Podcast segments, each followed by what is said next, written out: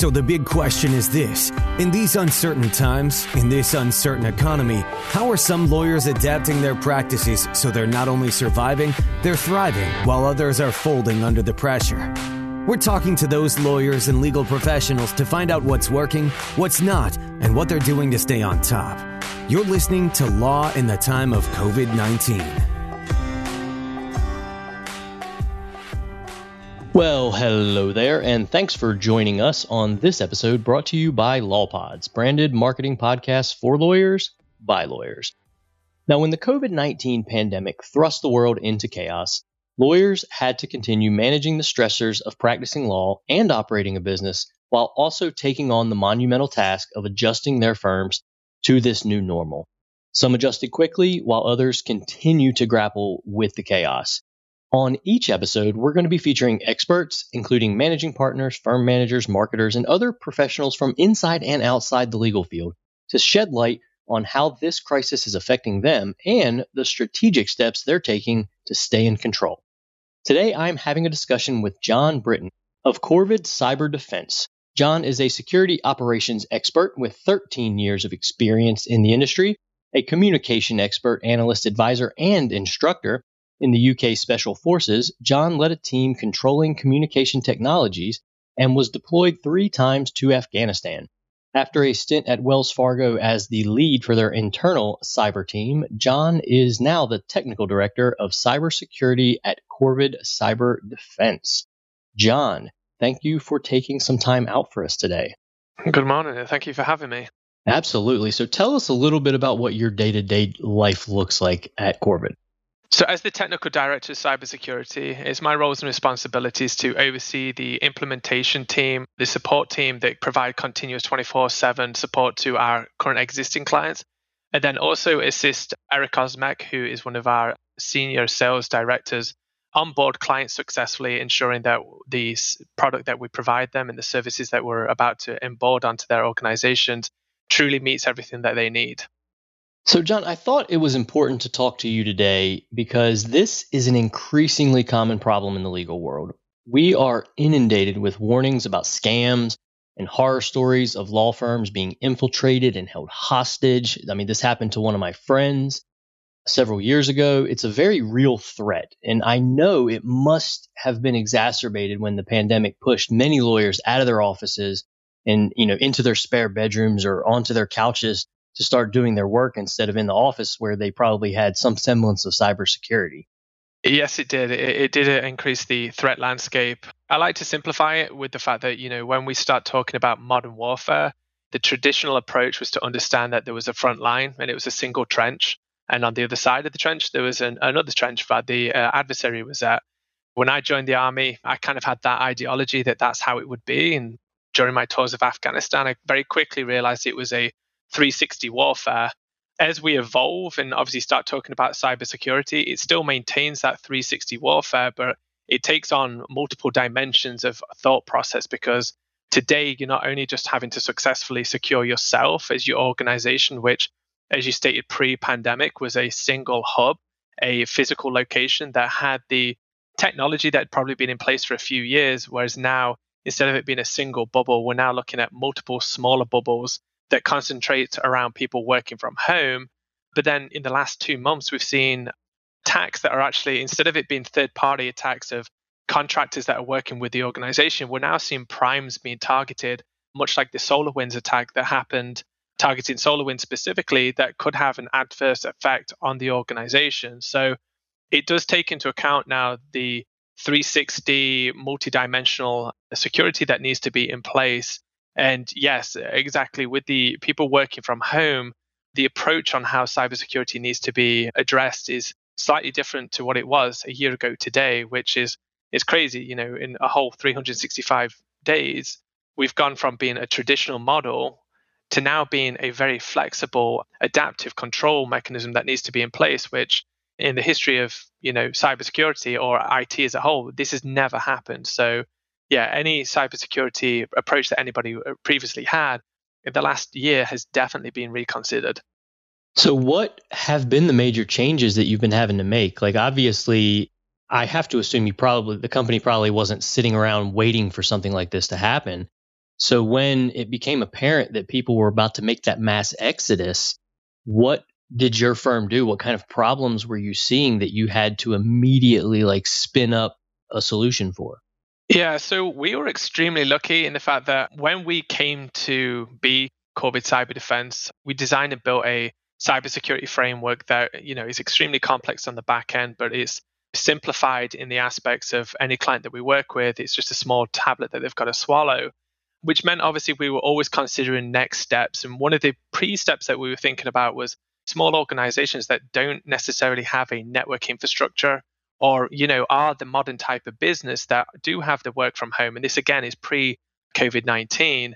So we already had some sort of infrastructure in place to allow a VPN, virtual private network, for people working remotely to be able to interconnect into our system to put them behind a firewall.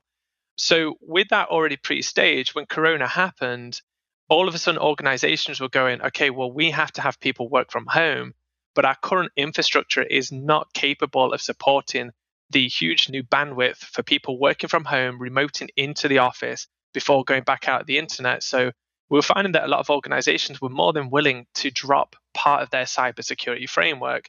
Well, obviously, because we had that agile approach of a cloud-based connectivity, we were very quick and able to be able to incorporate these remote users utilizing our infrastructure in order for them to still remain secure at home. Again, taking into account that the previous consideration for the business was a physical location with a firewall and all the devices there, whereas obviously now they're at home. And from a technical perspective, what that is limiting is when they're in the office, they may have, a 1 gig connection to the internet, which was fine when people were there. But now that people are working from home, everybody has to connect into the hub in the office before then going back out to the internet to be secure, which, taking into account not necessarily cybersecurity, but now people are working from home, there is that tenderness to allow people to, stream things, listen to music, which obviously steals bandwidth that obviously before when they're in the office, they weren't doing. So there was a lot of business operational things that had to be taken into account. But for the core value of what we were trying to provide from a cybersecurity, and we're able to adapt the at-home mechanism of having, an endpoint protection, but also having the VPN protection to allow them to go to the internet securely, was obviously something that we were very lucky to already have the infrastructure for, but very quick and easy to adapt. Now, for the layperson listening, can you explain exactly what a VPN is? A VPN is basically a tunnel. If you take for consideration, you have a cup and you've got the ability to place a straw all the way through that cup. Now, that cup could be full of mucky water, and that mucky water is the internet, theoretically. In there, you've got tadpoles and things that you do not want to see, and them tadpoles potentially being hackers. If you've got the capability of placing a straw all the way through, you can obviously look all the way through and see the light on the other side. So the premise between a VPN is it creates a point-to-point connection that enables a communication string between A and B that is protected and ultimately encrypted. So although, in some cases, people can see the data passing through and capture that, the encryption on that makes it very hard for the hacker to be able to ever determine what information's in there. So obviously protects the data. The other piece is, and for our VPN specifically, it connects the user behind a firewall. And the important piece of this, especially in the legal arena, is because it's behind a firewall, it has that protection, the umbrella of a reference table, if you will, of pre-known websites and also pre-known bad websites. So we do see a lot of bar associations being stood up. I think typically, if they're a .com, there may be a .org stood up in hopes to attack or try and socially engineer a legal practitioner to go to the fake site to give their credentials away, leading to potentially business email compromise. So having the straw to make sure that the data is protected, but also having it connect them behind a firewall, enables them to be able to search with ease on the internet without the risk of potentially being socially engineered to something malicious in order to steal credentials. So if a firm was generally operating in the office, and then let's take a small firm, for example, which is somewhere I feel like we might see something like this.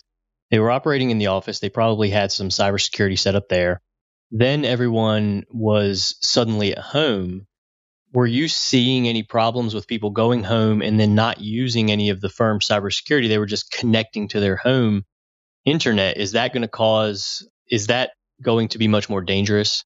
Not necessarily, not with our solution specifically, because obviously you've got a lot of obviously controls in there to enable that work from home methodology. But for new clients that we were working with, we did start to speak to them on their approach to it. So again, as I stated earlier, a lot of them didn't have the technology or the bandwidth to enable that VPN. So they were enabling just users to access the internet directly, which takes away a little bit of the safety net. And we always talk about a defense in depth approach. So if you take away one of the mechanisms, you're relying on singular versus multiple. The other piece is for working from home, what we did see a huge increase of was all of a sudden, I'm a parent of two children. I completely relied on Netflix and all my computers to be turned on to keep the kids entertained.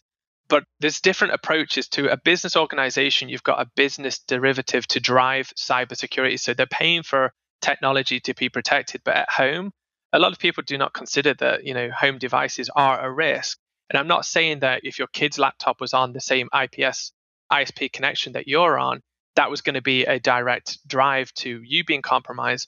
But what we did see was an increase of additional Internet of Things, all the laptops, devices being added onto the internet, which actually increased the amount of traffic that we were seeing from a passive automatic botnet style type of attack where scans were happening across the internet attempting to exploit other vulnerabilities. So working from home wasn't necessarily an issue. Small businesses may never ever be targeted, but that's a roll of the dice you've got to make.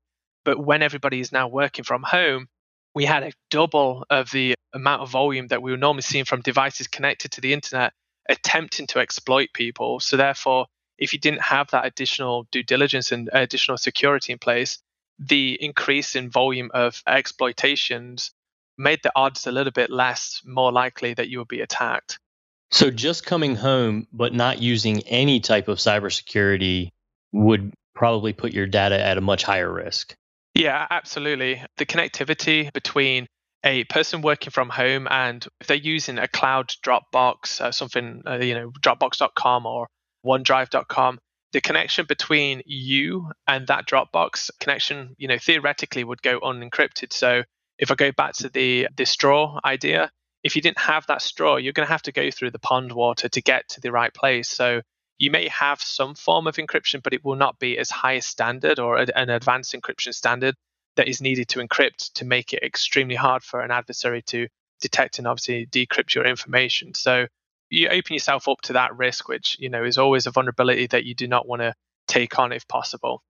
That pond water analogy is perfect. I think it really it helps you visualize exactly what a VPN is and how it helps.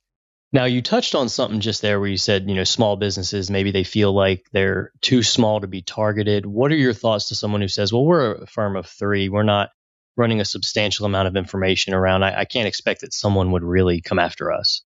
Traditional mechanisms on how adversaries worked, they would go to the bank. If you go all the way back to the 1800s when cowboys and Indians were like running around, if you wanted money, you go target the bank. You have to physically go there. In this day and age with everything interconnected, people are not directly targeted. As I stated, when everybody started working from home with all these additional devices online, what these compromised machines were doing was they were just scanning the internet looking for vulnerabilities. And this is now how the adversary works. So you may not be targeted, but if your machines are not updated or your account credentials have not been appropriately managed, the adversaries are going to accidentally stumble upon you and then use that capability of the fact that they know they've got an angle to get into your business to then target you. So it doesn't really matter how big or small you are. Our smallest client is one person. Our largest is 2,500. They've all got the same type of footprint. And realistically, you're all using the same type of technology. So the adversary knows that. They understand the mechanisms on how we work in the US and how they can approach that. So they're just scanning the internet looking for a vulnerability in your current stance. And they're not going to care how big you are because ultimately you may lose $10. To you, that's nothing.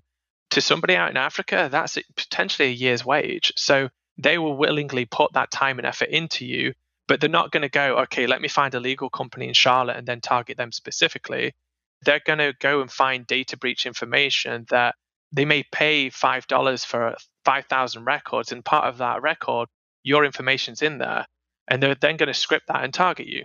Right. So to go back to your early analogy with, 19th century bank robbers, they had to sit down, they had to map out this one bank they're going to rob on this one specific day. It sounds like it's much more complex, where they're just kind of almost running a program that is going to go out and look for any openings anywhere. And if you happen to be that opening, they're coming in the door.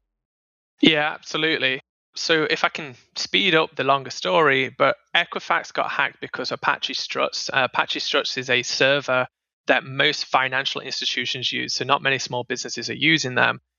The attack actually drove from some political government interactions with some foreign entities that allowed, at the same time as when that was happening, a Chinese scientist identified the vulnerability in the Apache Struts server. The next day, a black hat hacker, said, well, this is how you exploit it. And then all of a sudden, all the financial institutions were fighting the fact that third parties, unknowns, were targeting them. At the time, I worked for Wells Fargo, so we were not impacted at all because we were well equipped to fight against this type of attack. But they were targeting multiple institutions of the US. And unfortunately, Equifax was one that were not as advanced and monitoring as what we were at the time. So they, unfortunately, 6 months later, identified that they'd been hacked, and it led to that huge data breach. But the person who identified the threat in China and the person who created the exploit didn't say, oh, this is the exploit, you can go attack Equifax with that. The internet took that exploit and started scanning. And with everything being interconnected, the ease of being able to identify, there are actual websites that you can go to that are open source that allow you to see who is able to be exploited by Equifax, or who has an open source printer that has a vulnerability on it that you can target. With the interconnectivity of everything and the fact that there are more adversaries out there day in, day out, they're just trying to make a name for themselves. I'm sure the gentleman who created the exploit for Equifax may have never even used that, but he's now got a name for himself that people understand who he is, but he never used the attack. So unfortunately, the targeting mechanisms are so easy, and as a hacker, you can very easily create a toolbox of technology and mechanisms that you don't have a clue what you're doing, but you're able to exploit people. And unfortunately, this is where a lot of people get hurt, because they may target you. You don't know what you're doing because they're just playing around with it. And then you become a victim of something that's going to cripple you just based on the fact that somebody found some free open source information. Right. Is that guy out there getting a keyboard deal now? Is that how that works on this side? I'm sure he's probably been hired by a larger organization to help them. Right. That's typically how a Microsoft would have reached out to him and given him a nice bank payment, and then, taking from being a black hat hacker to now being a white hat. Right. It's typically how it works. Kind of like the Frank Abagnale story, where he was so good at fraud that I think the FBI, after they punished him, brought him in-house and was like, okay, teach us how to figure this out. I had the privilege of actually meeting Frank a few years ago, and he... still works for the FBI and still working on the mechanisms of actually enabling organizations, financial institutions to be secure. And it's quite nice to see that. And obviously, he's a huge advocate now for cybersecurity. Perfect example. He's just exploiting physical vulnerabilities that were unknown at the time. And he was the traditional hacker because he understood there was a mechanism that he could do to make money. Whereas nowadays, you've got these third world countries that are setting up cells of people to exploit low level. And then, at the same time, we've got people like North Korea who are advocates for doing nation state type attacks, which, as we saw last year with FireEye being targeted, FireEye being one of the major players in cybersecurity, it just emphasizes that no one's really truly safe, but you've got to make sure that you approach it in the right manner. And I'm not trying to scare the hell out of everyone, because realistically, for the S&B world, as we very well know, because that's where we serve, to truly defend yourself, there's no 100%, but there's a lot of 99.9% security and mechanisms can be in place. And for the most part, for the low-level hackers, if you can delay them enough so they have to spend more than 30 seconds on your organization, they're going to move on because they know there are a million other companies that are not doing what you may be. Now, let's say that I'm a small firm, either existing or I'm setting up a small firm. I get my internet service in place. I work with a cybersecurity expert to put some cybersecurity things in place. And then I start, just kind of set it, and then I forget it. I've talked to enough people. I know that that's one of the things people do is they will implement some solutions and then might not think about it again for a few years. What are your thoughts on that? I love it. It keeps my paycheck coming in because unfortunately the set and forget worked 5 years ago. It was fine. You put in a firewall, you implemented the basic controls and it was fine. But unfortunately today, there's a different approach. I can't exactly say how long it is, but realistically, cybersecurity at any one point is only a certain amount of years old. And realistically, not thanks to Corona, but because of Corona last year, it's now months old. And the new way of defending is got to be completely different. So the old set and forget is a painful tool that may hurt you. Now, again, SMBs may never get targeted. That cybersecurity instrument that has been implemented in the organization, quite honestly, may have been done quite well and is enough to scare off the adversaries. But I have never crashed my car, and I hopefully have not jinxed myself. But every month, I pay for car insurance just because if and when that happens, I know I can recover. But in cybersecurity, even if you're paying for insurance, it's still not going to recover the organization because the reputational impact hurts. So for me, our mechanisms, first and foremost, is obviously technology driven. Trying to get the best technology out there is obviously pertinent. However, I understand that poor technology implemented well is obviously significantly better than good technology implemented poorly. We try to do the best of both, good technology and great implementation. And the idea behind that is to have it implemented in today's requirements. You know, in the last weeks, what are the best practices? And without getting into too much detail, there's a lot to it and there's a lot more than I can even jump to. And that's why I've got technical engineers sitting underneath me who live and breathe that stuff. But if you ask them anything outside of what they know intricately, they'll struggle. But, you know, that's the expertise that I'm paying for. So the idea is you need to have a continuous adaptive approach that needs to be implemented in a preventative mode, which is a nice bit of a ratio where you talk about prevention first, zero noise, and then business operations, which zero trust is the idea of understanding what the business does and creating the policies to only allow that to drive. Anything new to the organization needs to go through an approval state, which in some aspects does sound quite fatiguing, but it very rarely happens. If you can get over that fact that once it's been implemented, any new change is quite easy to adapt, but we just need to vocally talk about it and get it into the system. The zero touch mechanism, the idea is twofold. It's I don't want to have my team continuously jumping into this to have to continuously every single day change something just to enable the business to work. That's not good business for either side of the house because it's just going to hurt at some point. So utilizing best in brand technology, modern technology, allows that focus to happen. And, you know, it's very technology driven based on the policies. But it creates that ability for my company not to be inundated with continuous maintenance and the organization not to be fatigued by the fact that everything keeps getting impacted, which then promotes the last piece, which is the business operations. And I think today, 2021, 2020, definitely for sure, people understood that there was a ratio between security and business ops versus 2018, where it's business ops led everything and there needs to be some security. So I think there has been a great drive to have this technology that is modern and is implemented correctly. You know, prevention first is critical. The doctor said prevention beats the cure. And in a financial nature, it's heavily cheaper to prevent than it is obviously to cure yourself. Again, I can't talk to the financial impact that any organization will have from a reputational. For the most part, organizations that we do see who are impacted are not single digits, hundreds or thousands. They're tens, if not hundreds of thousands of dollars. And then again, the reputational impact, they just don't know. So again, the set and forget mechanism doesn't work. Again, it could, but if you want to take that gamble, go to Vegas. It sounds like the real money is in crisis management, huh? Yeah, very much so. Crisis management. Ponemon, which are a beautiful institution that do a lot of analysis on the impact cost of a business. It's quite funny because you say, oh, well, the average cost to an SMB is $1.2 million, or it could be all the way up to 3.4, depending on the size.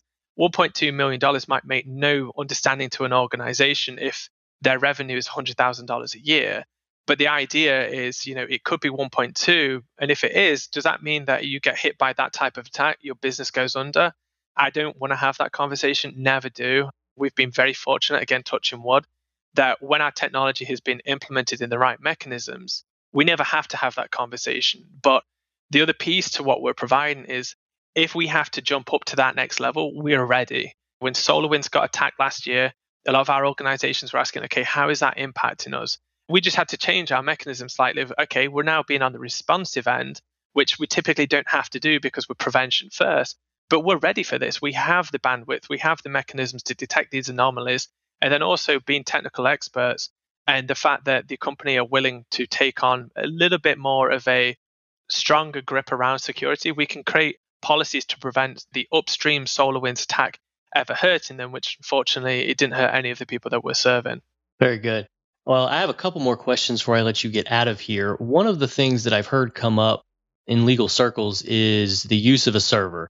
It was very common. A lot of firms, especially older firms, are still using a server in-house, even smaller firms. What are your thoughts on that? Because I have one of my relatively close friends was using a server and it got hijacked a few years ago, and they demanded Bitcoin in order to release it, and she didn't know what Bitcoin was. She had to figure out how to buy it.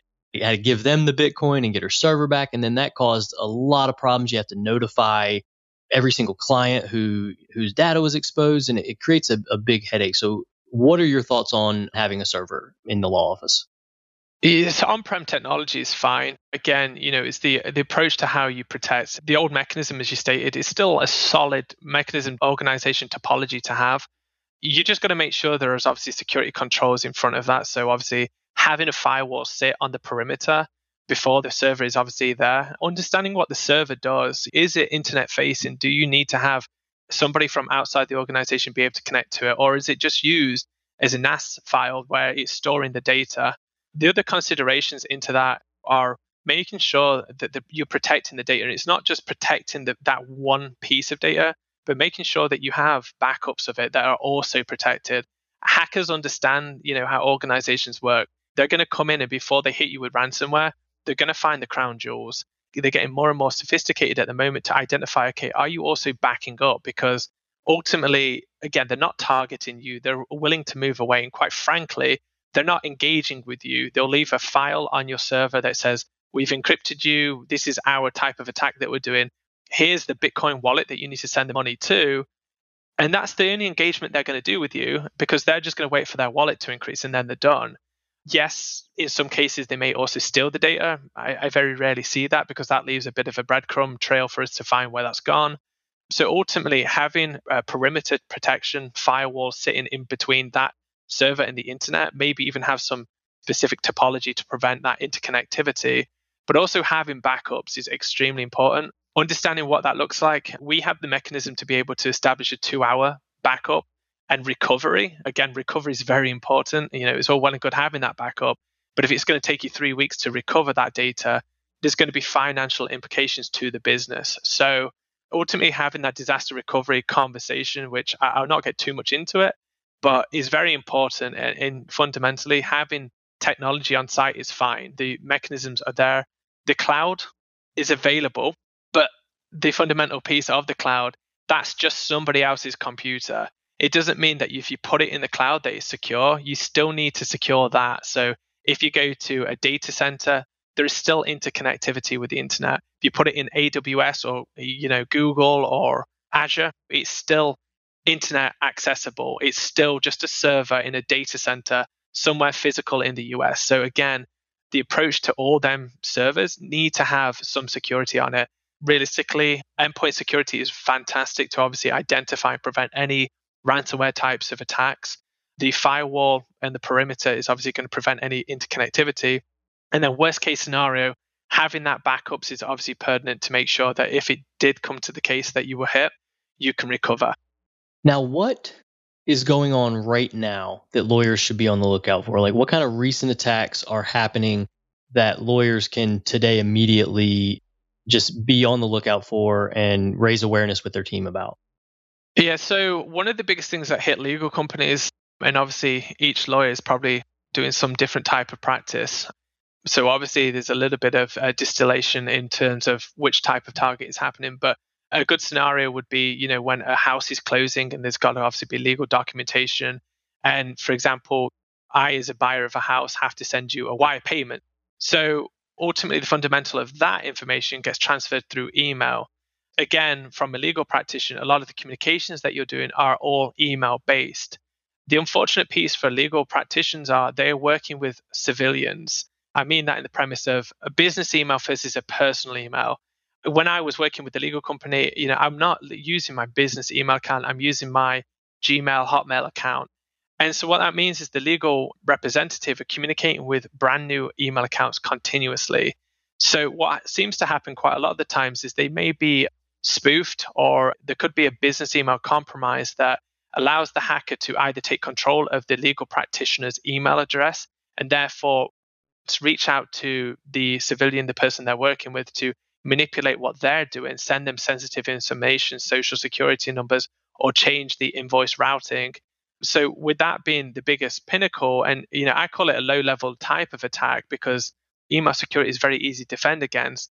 But if you've not got anything in place, you're going to go unaware that that type of attack has happened. So ultimately, having some type of email security is always the safety net.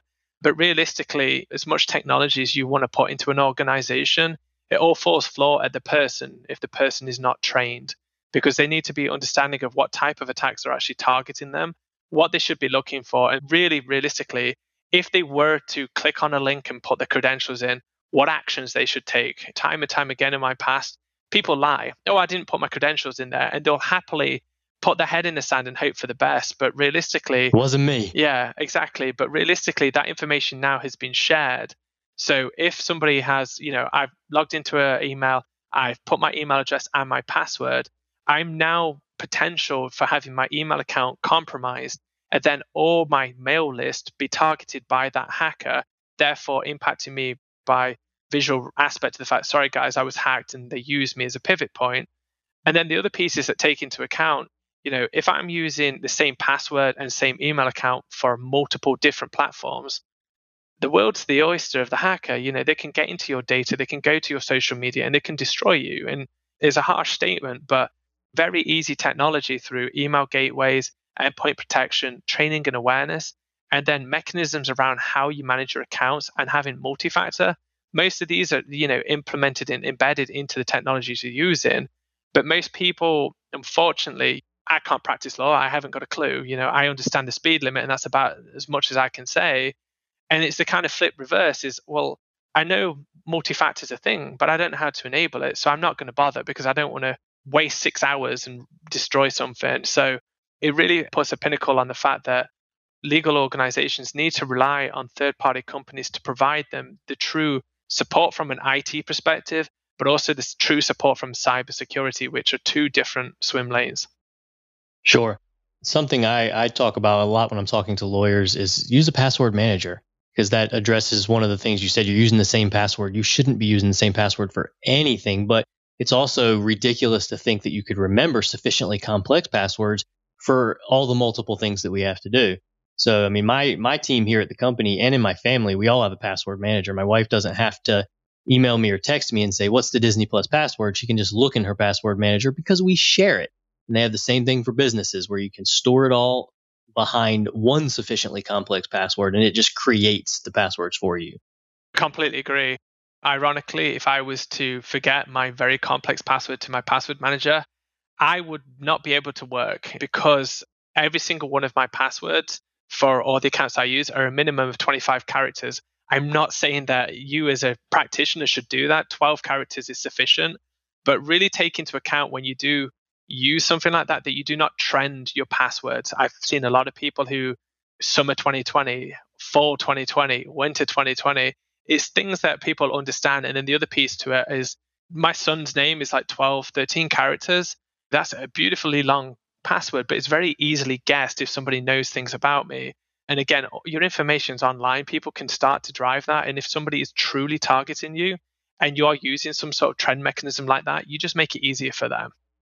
Yeah, I mean, as recently as the last few months, the president of the United States Twitter account was, I think, more than once, the password was guessed because it wasn't sufficiently complex. Yeah, well, he hasn't got one now, so I'm sure that'll help him. But yeah, it's again, so reputationally, and he's a huge target, you know, so he probably was directly targeted. Obviously, it's not hurting financially or anything like that because he's the president. But if you can imagine that your account was compromised, and we see it quite a lot. where companies come to us and tell us that that happened, they've then got to reach out to their clientele and say, hey, this happened. And fundamentally, to me, that is such a low level impact. But to a recipient of your email saying, hey, my account was hacked, all they see is hacked. And it doesn't matter what happens after that. They lose confidence in you. And that's the last thing that anybody wants to do. So implementing these very easy practices and, you know, monitoring security and stuff like that will enable you never to have that conversation. Right. All right. Last question I have for you. I'll let you get out of here. As a lawyer, what should I be looking for in a cybersecurity team? What questions should I be asking? Are there red flags to avoid? Because in the lawyer world, there are a lot of snake oil salesmen out there, that SEO experts and things like that. What would you tell me as a lawyer to be on the lookout for? That's a great question. With regards to obviously when you do engage a third-party company, we thrive ourselves on saying no quite a lot. A lot of organizations may already have a cybersecurity embedded. They may be using something that they bought themselves. I would be ultimately asking if they are accepting that technology. Why? Is the technology that you're using today sufficient for the adversary that they're meant to be defending against? And then additionally, as the DoD are pushing down for a lot of things around the contractors that are working with them, what kind of third-party security do they implement on their organization? As I stated previously, there are two different swim lanes between IT and cybersecurity. So we like to say no to poor technology because we want to be preventative first. You also obviously want to make sure that the organization is eating the same technology. They've got it themselves versus just trying to come to you to make money. A lot of organizations will just happily accept the technology that you have and say that they'll monitor it because then they're not having to financially pay for that. Our approach is slightly different. You know, we try to bring the whole technology, service, and solution to your organization to actually be an extension of your team versus just a service provider. There are a lot of buzzwords out there. Try to keep away from them. The machine learning, AI, all these big words that are just trying to make it sound more complex. Ultimately, if you've got confidence and they distill confidence in you, that's obviously the biggest key.